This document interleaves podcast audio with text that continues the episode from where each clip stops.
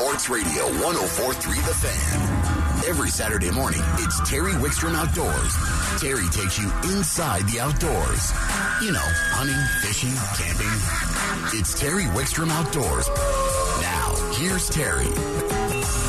All right, we're back. Let's go right to the phones.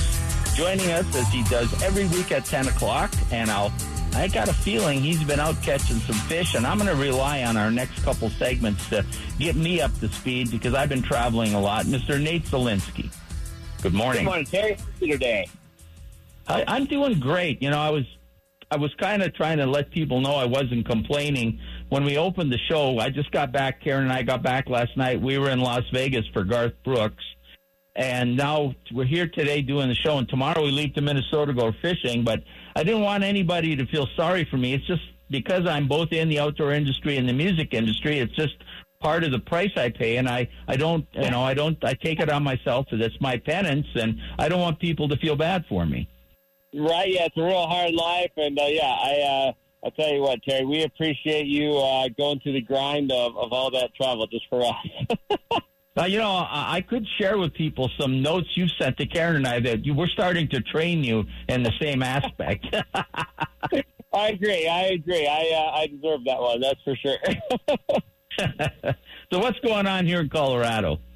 I'll tell you, Terry, it uh, it has been an unbelievable week of fishing, and I uh, I'm in kind of that time of year where my schedule is all over the place, and kind of for for a cool thought, but um, there's no doubt it, it takes a takes a challenge to do it. But I mean, this last week I pike fished and had a tremendous couple days of pike.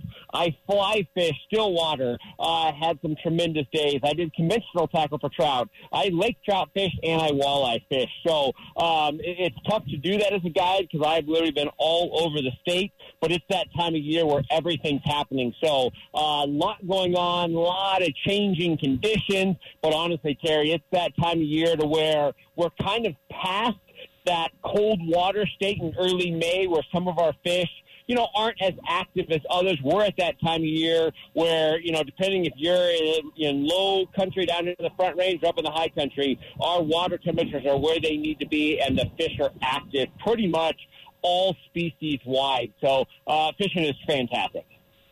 You know, we've had a lot of changes in water levels and boat ramps too. You might want to bring us up to speed on that. Absolutely. We can kind of do uh, just a general update. So we're excited that Cherry Creek water levels have receded, uh, receded and, and Cherry Creek is open for boating as of yesterday. Uh, so we're really excited about that. So Cherry Creek is open. Uh, the fish are, are active. Um, again, there's a ton of food in the fishery. So I think some anglers are kind of looking at the higher water level and they're like, oh man, it really changed things. We're just dealing with some well-fed fish. But that bite is going. Uh, all is well with that bite but I will say you have to really hone into those fish. Um, if you make the fish at Cherry Creek right now work too hard for a meal, uh, you're not going to see that fish. So really cater to these fish. When you're hopping a jig, hop it low, keep it in their face. When you're live bait rigging, make sure those techniques are, are pretty accurate. Uh, but if you're on those fish, you're going to catch them. But again, don't uh, don't think that those fish are going to work too hard for a meal at Cherry Creek. So that's kind of that bite.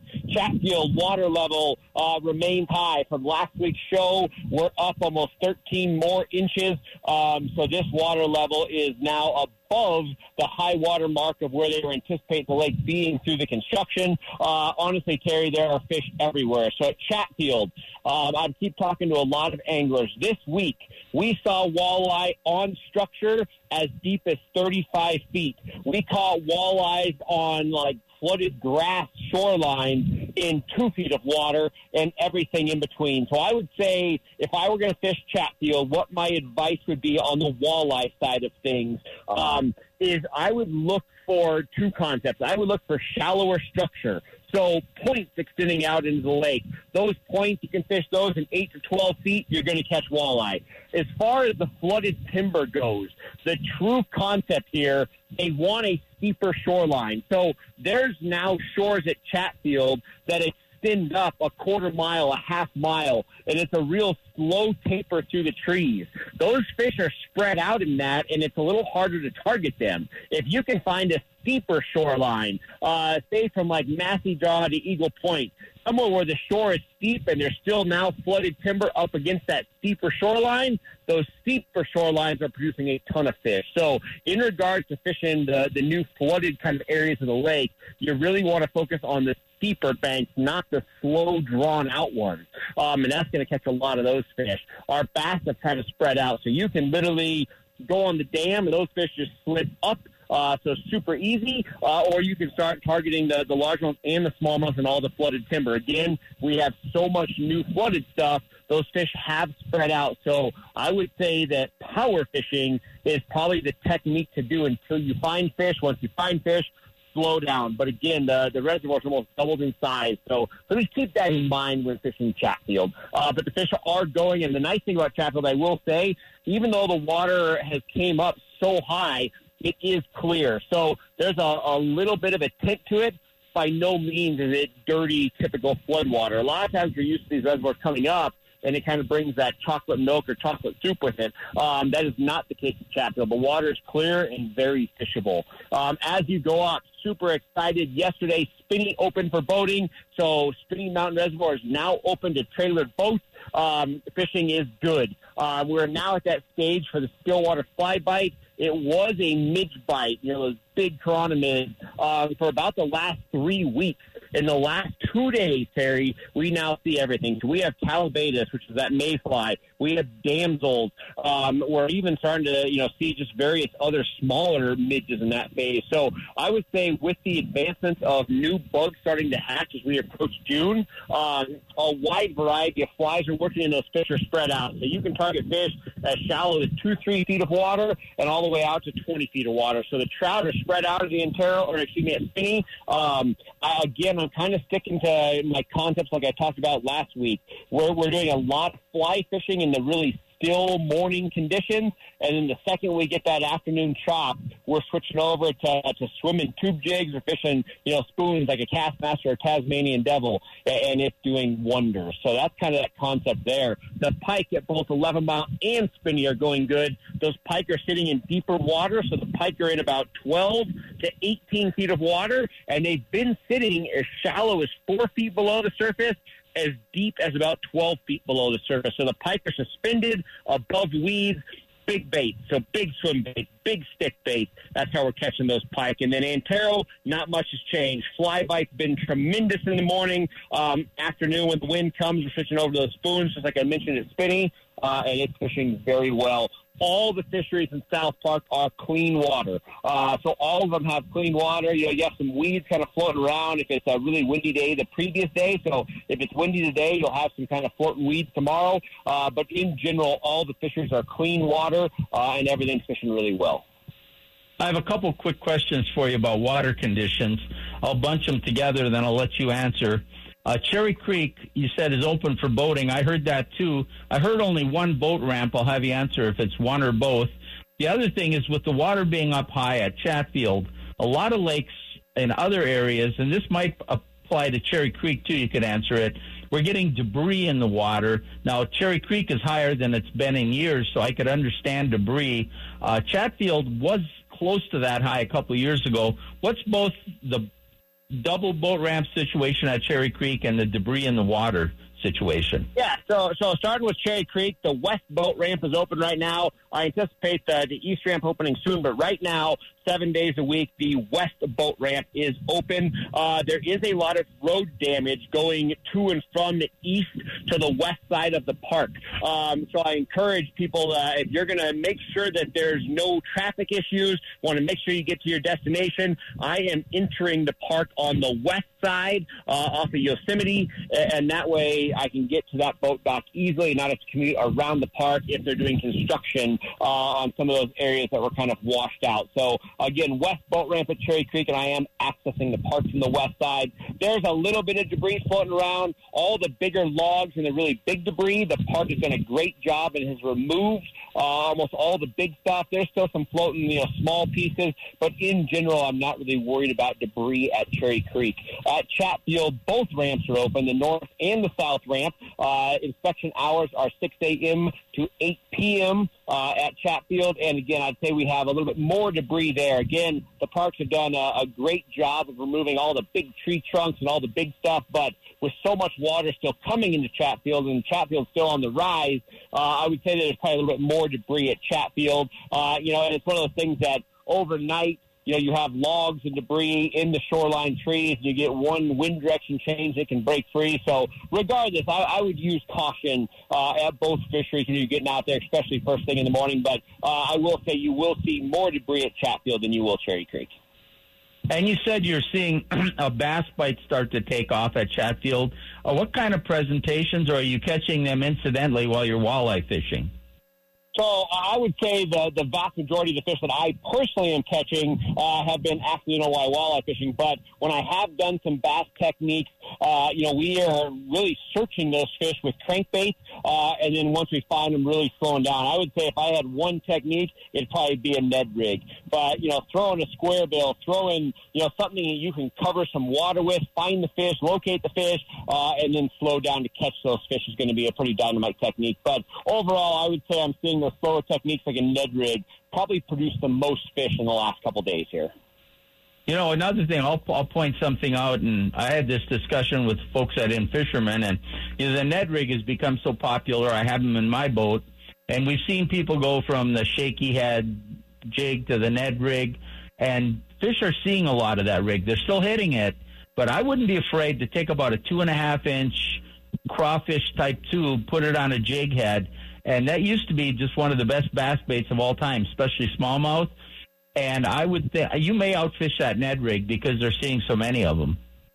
I agree 100%. I, I don't think that we're really seeing the fish gun shy on the Ned rig, but I think the tube is more versatile. So if you take, especially a small one, like a two and a half inch tube, but instead of fishing it with that 16th ounce or 8th ounce, like so many anglers are doing with that kind of Ned rigish approach to that really light, I'd bump it up to, you know, a quarter, three eighths. It allows you to cover more water. So you can then take one presentation, swim jig it to where you're never touching bottom, hop it on bottom like a jig, or even just throw it out and, and pretty much dead stick it like a Ned rig. So you can take one presentation, cover more water, find the fish, slow it down, um, and be more efficient. So that's probably my, my favorite tactic with the tube and why I think the tube uh, in a lot of situations can be even more powerful because you can, you know, basically swim it so many more options. Um, so I do love that. I think that's a great point there, Terry.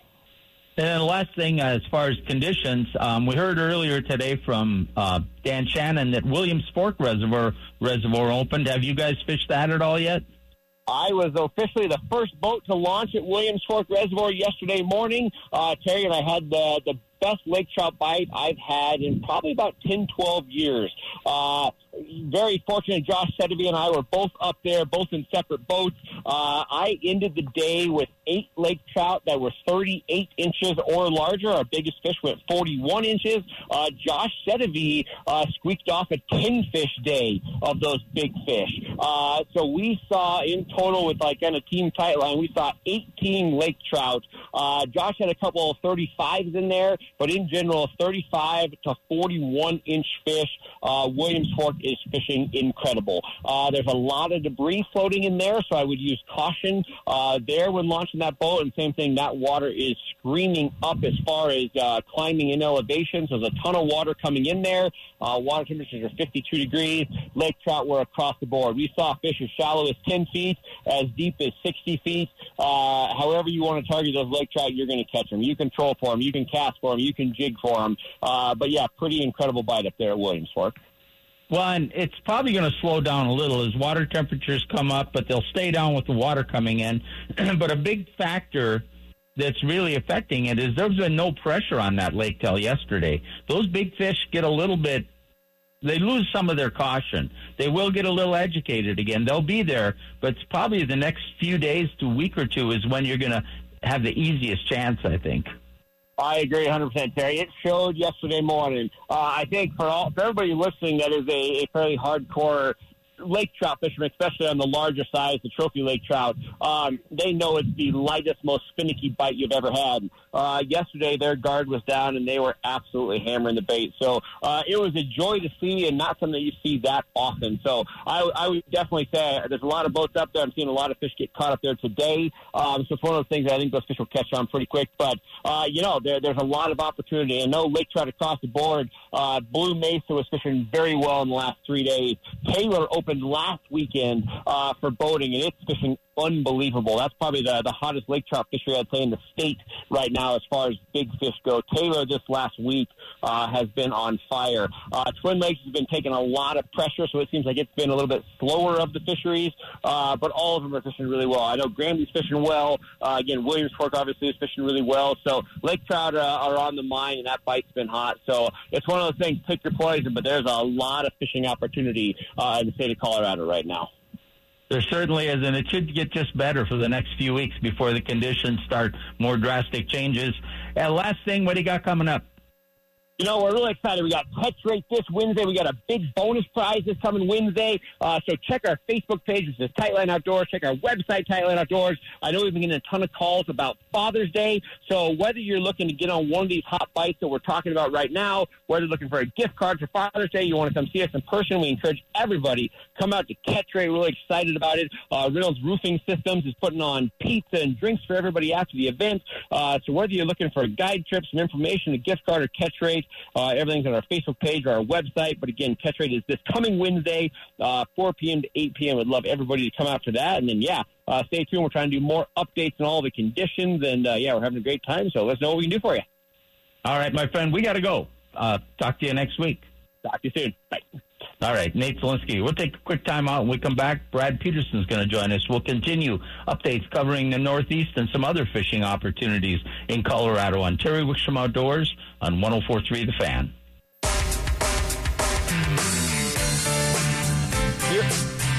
You're, listening to Terry Wickstrom Outdoors on 104.3 The Fan. Let's go right to the phones. I want to get plenty of time in with this gentleman. Joining us is Brad Peterson from Brad Peterson Outdoors. Good morning, Brad. Good morning, Terry. You know, I want to uh, want to get a conditions update, and then I want to get to a caller that texted us, and he said he's a trout angler in Arvada. He wants to learn other fish. He wants some tips on how to do that. Want to try to address that, but before we we even start with either of those, you and I both had posts. You had it on your NOCO report, and I had it on Terry Wickstrom Outdoors on Facebook, and that's about Cast for Kids. Cast for Kids is a tremendous opportunity, folks, where disadvantaged kids, some of them are in wheelchairs, they all have some issue, but they get them out fishing once a year. And there's two events in Colorado. One at Chatfield is the end of July, but there's one at Horsetooth that's next weekend. They need more boaters, volunteer boaters. This could be the most rewarding thing you've ever done in your life. And Brad, You've got it on your NOCO report with a description. I'll let you tell people in a minute where they can get that. But if you go to Terry Wickstrom Outdoors on Facebook and click on the picture of the kid on the boat, you will uh, you will take you right to the Horsetooth event. And Brad, uh, I know you have a couple comments on that. Yeah, this is this is just a great event. It's been going on for a long time. The the Centennial Bass Club puts it on, and this is you know as you say, it's going to be one of the most rewarding fishing activities you can be a part of. And I know as of just a couple days ago, they still were about 10 boats short uh, so that they could get all 40 plus families out on the water.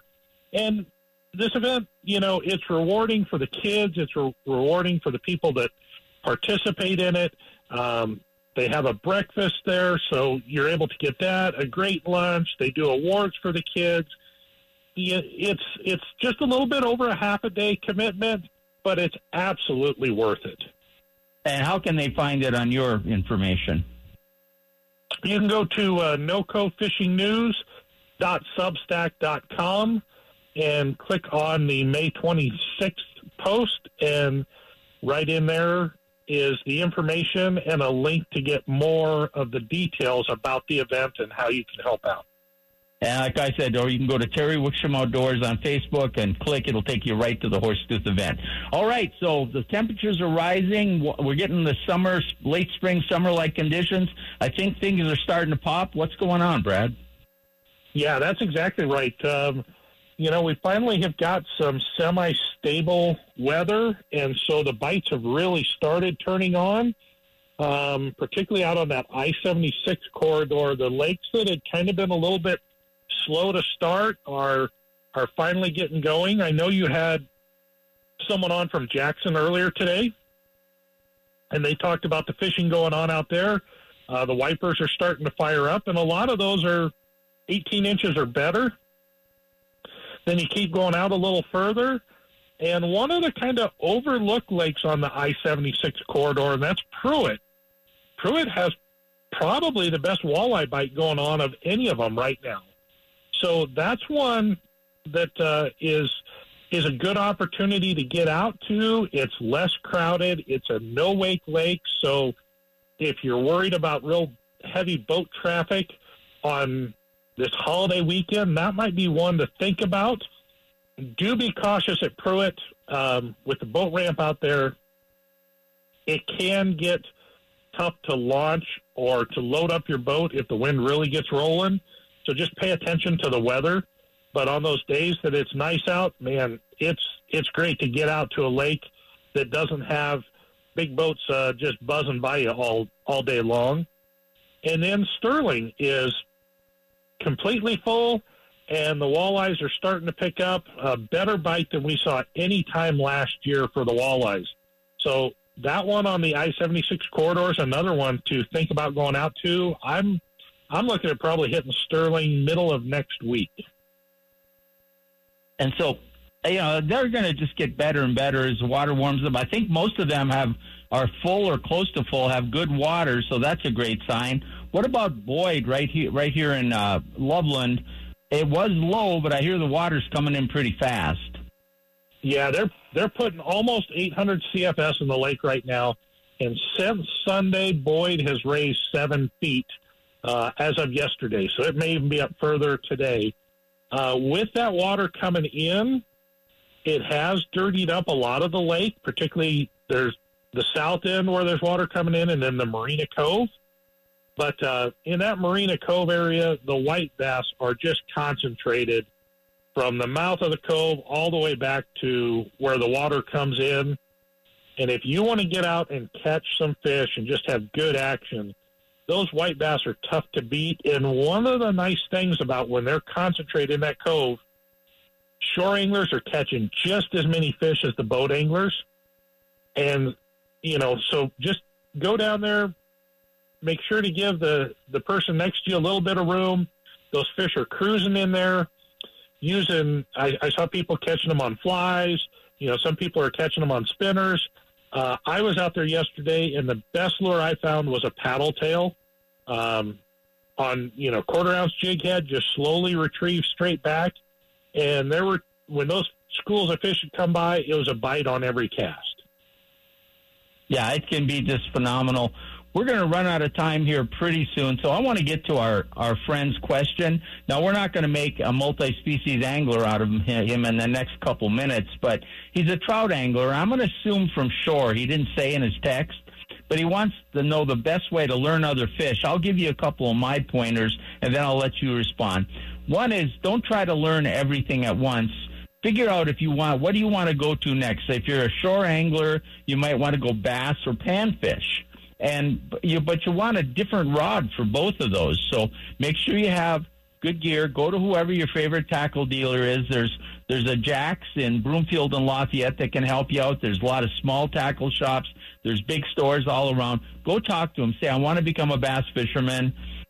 Don't go to a bait casting rod right away. Go to just a heavier spinning rod, unless you already have that. Or if you're going to do panfish, go to a lighter spinning rod. Now, you may already have that gear. But once you decide, then get a handful of presentations that apply to that type of species and maybe start in the ponds and the smaller lakes. What would you say, Brad? Yeah, that's that. You hit the nail on the head there, Terry. Um, your trout rod may double for a panfish rod if you've got a lighter trout rod.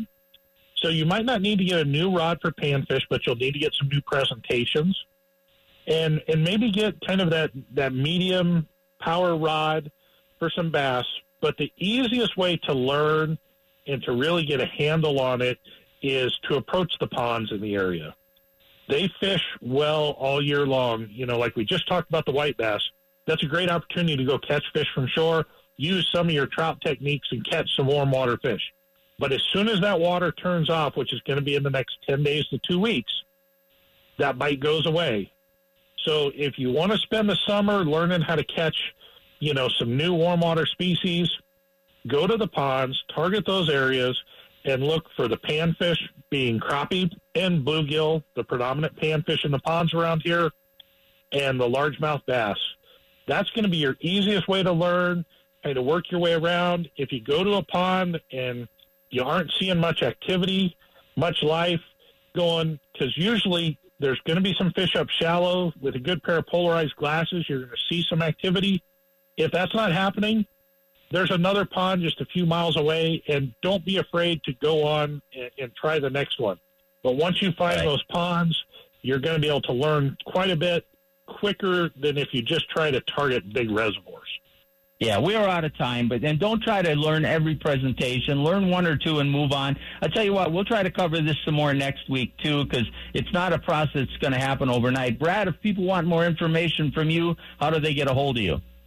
You can reach me on Facebook at Brad Peterson Outdoors or give me a call or shoot me a text at 303 829 3998. All right, my friend, we'll talk to you soon. All right. Thanks, Terry. You bet, Brad Peterson. Just uh, always a great resource. Take quick time up. We're going to switch things up and do some shooting with uh, JR from uh, Colorado Clays here on Terry Wickstrom Outdoors on 1043 The Fan. You're listening to Terry Wickstrom Outdoors on 1043 The Fan. Let's go right to the phones. Joining us from Colorado Clays is JR Pierce. Good morning, JR. Good morning, Terry.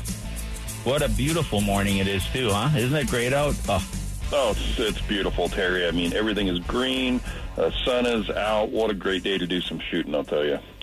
It is. Now, I want to talk about a shooting tip that you and I have been doing shooting tips. But before we get to that, you have an event coming up, your cast and clays, and this is an opportunity because tend to get the same people back for this every time, and it's hard to get in this. But every now and then, a few people have schedule conflicts and they can't do it. And I think that's the case that you might have an opening or two. Is that right?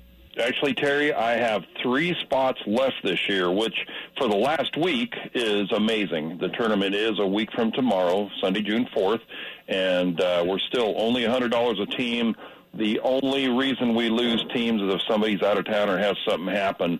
So I have three spots, and I'd love to get some new folks in on this. Well, tell people about it. Describe the event.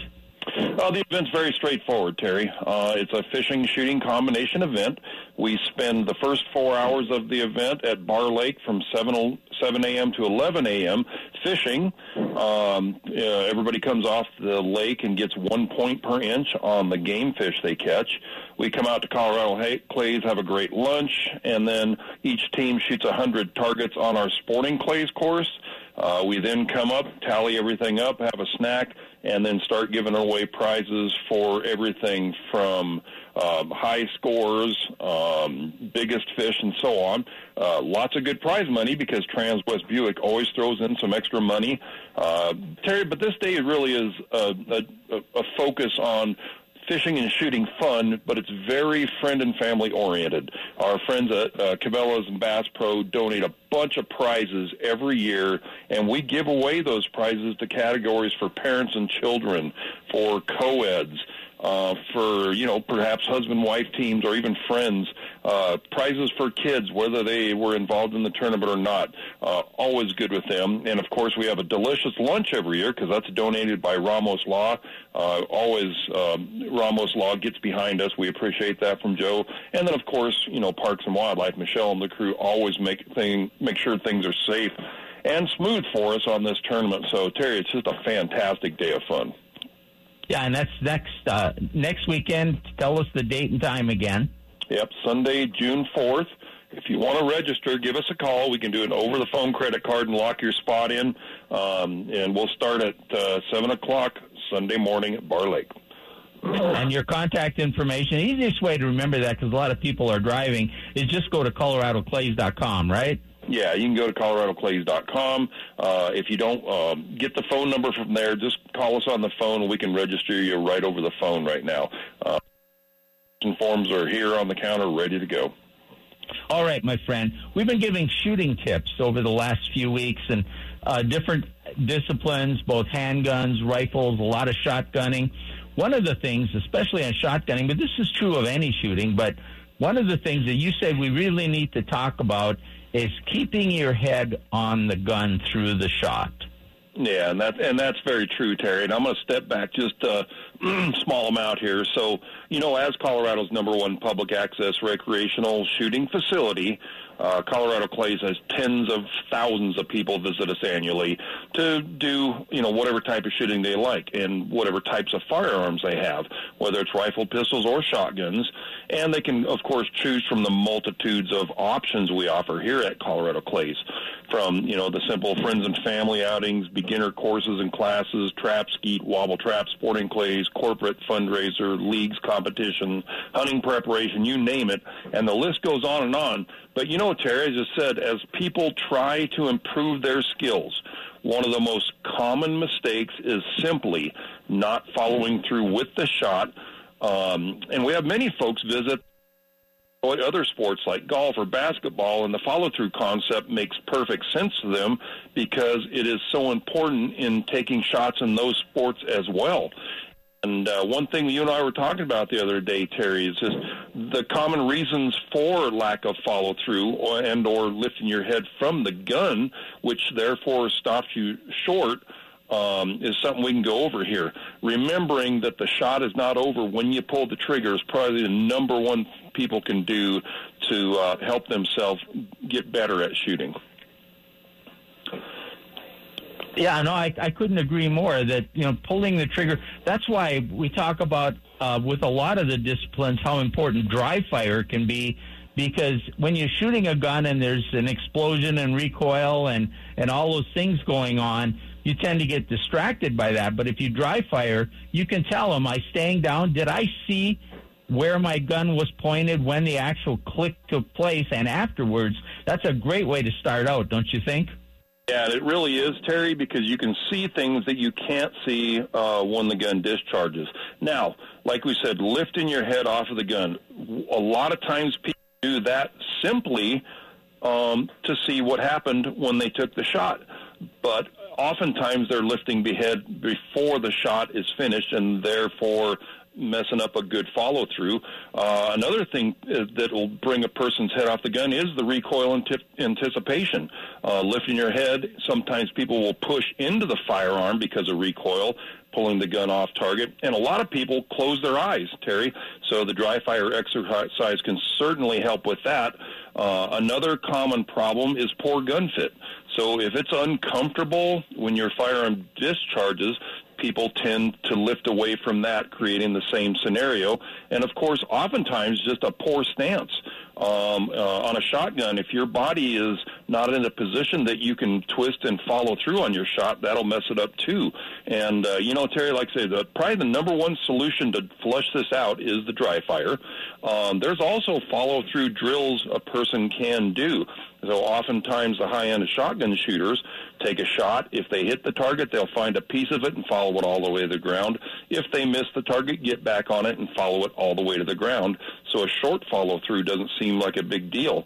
Um, on rifle, I told you this last time, Terry. Oftentimes, uh, that that high dollar pellet gun has done more for my center fire shooting than anything because I don't have the recoil and I'm able to keep my head in the gun and watch the shot happen through the scope. And just that uh, repetition of proper follow through can really transfer over. Um, oftentimes, adjusting your load so that it is comfortable to shoot, adjusting your scope on a rifle so that your eye relief is good, and then, of course, there's a lot of different types of recoil compensation for shotguns, rifles, uh, sometimes pistols. And Terry, I know you're the pistol guy, but I'll tell you what. Uh, a good stance, body position, grip, sight picture, and sight adjustment are all very important. There, I would say a short se- session with one of the Colorado Clays pros can make a world of difference in the shortest time. Well, I'll tell you, with the pistols, even because we all get guilty, no matter how seasoned we think we are. When Karen and I practice, we start out with a 22 pistol that's very similar in size and shape to our self defense guns, and we shoot a number working on things like sight picture and trigger uh, pull and you know gun position, all those things, body position, because we're not even thinking about the recoil on that 22, and we shoot much more accurately. And after we do a few rounds, maybe you know 20, 30 rounds each with that 22, we're much more ready to pick up our other guns and and do and just do a better job because we've kind of conditioned our response. And then when we practice with our self defense guns, we don't uh, we don't shoot the plus P high powered cartridges that we have loaded for self defense. What we do is we shoot just target rounds, full metal jackets. They're less pow- less powerful, and because we, we know we've shot those other rounds through the gun, we know it'll be accurate but we don't need that higher impact, that higher recoil. And during an actual stress situation, you won't notice that, so you can practice with the lesser ammo. Yeah, and you're absolutely right, Terry. Anything uh, shooting that 22 pistol very close to a dry fire exercise, uh, shooting the lighter loads, people uh, generally find that they need to focus more on all of the um, mechanics of a shot before uh, they move on to uh, shooting a load that might be more appropriate for what they're doing. And I always recommend shoot the lightest, most comfortable load that'll get the job done for you. And as you said, Terry, definitely uh, the dry fire or the lighter load practice is going to up your game a bunch, and especially when it comes to go time. You know, one final thing I was thinking the other day too, Terry, on follow through. Uh, this one applies to you. Uh, you haven't followed through with buying me dinner in Fort Collins. I never offered. Uh, you're getting some years on it. I was hoping your memory was slipping, but all right, it was worth yeah, a try. All right. It was worth a try. one, one, one quick thing before we go. You have a new league called the Bowling Pin League. Tell us about that real quick. Uh, Terry, this is just such a fun night. These are uh, Wednesdays from 5 to 7.30 p.m., starting June 14th. And it, what it is, Terry, it's a head-to-head uh, elimination type competition where basically shooters race each other using a handgun to knock up to five pins off of a table before your opponent. This thing is handicapped so that everybody comes in, they do the practice rounds, everybody is shooting um, based on their level. The number of pins on the table is based on your shooting ability, uh, and there's a winner and loser bracket, and you don't get out until you've um, you know lost two times. So it's just such a fun evening. Great practice if you are a pistol shooter. Uh, you know everybody likes to target shoot and sit there and think about it, but this is a really good reaction, learn to use your gun type of game. Uh, it's only forty dollars uh, per shooter, Terry, and ten of that goes to the prize, ten to pay for the pins, the tables, and lumber, and twenty of it is just for your range fee, which is a really good discounted fee. And it's open to anybody, any skill level. Uh, maximum twenty shooters per um, league, and uh, we still have opportunities there. So definitely give us a call on that as well. We are out of time. I got to let you go, but ColoradoClays.com if you want more information. We will talk to you soon, my friend. Thank you, Terry. Mm, bye. You bet. We're going to take a quick time out. We'll come back and wrap up this week's edition of Terry Wickstrom Outdoors on 1043 The Fan.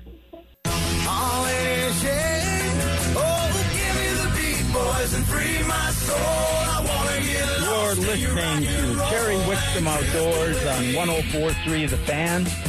Going to wrap a couple things up here. One is on Terry Wickstrom Outdoors on Facebook. I posted about the cast for kids. And first of all, if you like this show, you should follow us on Terry Wickstrom Outdoors. Anyway, we, we put up links to videos. We give you up to date reports when we're in the field. And we put links to the podcasts from this show in case you want to go out and review one of the things we talked about during the week. Of course, you can listen to all of our podcasts at denversports.com. Uh, but Cast for Kids is this great event where they take disadvantaged kids and a lot of them are physically challenged. Some are in wheelchairs. Some just are going to need help getting in and out of the boat. But they need some more boats. They have an event at Horsetooth on uh, next week, June 3rd, and they're short a few boats. They take out about 40 kids. You get a meal. You get the, it's a half day event. It's just the most rewarding time you'll spend in your life. For more information, if you can volunteer next Saturday or you know somebody that can, go to Terry Wickstrom Outdoors on Facebook, check out that link, and share the post. Let's get these kids out there, get them fishing. Uh, conditions are taking off everywhere. Boat ramps are opening up. The fishing is picking up. We're getting into that spring transition into summer weather. The outdoors, this is going to be it, folks. This is the time. We need to be out there enjoying it, having a great time. So get out there and enjoy it. Remember, next week is free fishing. Uh, everybody can fish Saturday and Sunday without a fishing li- license. So anybody, take that old gear, dust it off, go out to a stock, check the stocking report, go out to a pond and catch some trout. Now, is Dan Jacobs there? Now, do you need a license when you fish, Terry, considering you don't ever catch anything?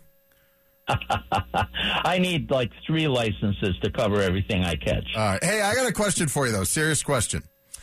We were Okay. talking about the Eagles on the show, I don't know, a few weeks ago, a month ago. I just watched a documentary on Glenn Frey.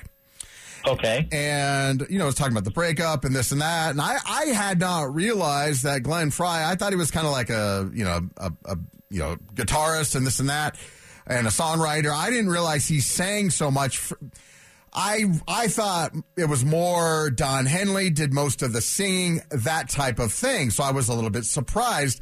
Then a listener texted in and said, "No, Dan, no, it, I, it was mainly Don Henley's band. If you ask anybody in the band, if you would have asked Glenn Frey, he would have said the same thing. It was mainly Don Henley's band. What say you?" Uh, Don Henley and Glenn Frey were pretty much equals in the band. They were both playing in a ba- in a band that backed up. Um, oh, I'm going blank on her name, Linda Ronstadt. Yes. And they wanted to cut records on their own, so they asked for permission. In fact, it was Frey who asked for permission initially, and she said, "Yeah, you should have Don Henley with you." They were roommates, and Frey was totally impressed with uh, Henley singing, but Henley wasn't as good a writer as Frey, and they very much were equals in the band. There were some others too, but those were the two mainstays until Frey's death, and they were the two guys that did most of the vocals and wrote most of the songs. Okay, so Frey would not have just said, "Oh no, this was Don Henley's band." I, I Oh no, not without question he wouldn't have, and and and Henley would have said the same thing. Real quick, Yes. we're already at the top of the hour, and they're going to have to do is the Nuggets layoff going to hurt them? no, I don't think so. They're just getting uh, primed up, ready to go. Plus, hopefully, it'll wear out the other team. Yeah, we're hoping for that too, and hopefully they get the home court. That's the only reason I want uh, the Heat to win. All right, let me close this out so you can talk about it. All right, thanks. Bet. We're going to close it out. We're here every Saturday from 9 to 11. Join us. If you like this, follow us on Facebook at Terry Wickstrom Outdoors. Follow us, our music on Wickstrom and uh, Dobrith on your favorite streaming service or on your favorite uh, social media. We'll let the Eagles take us to the top. There, there is no time left, but we'll go to we'll we'll go to Mr. Dan Jacobs of Sports on 104.3 The Fan. Welcome to the Hotel California.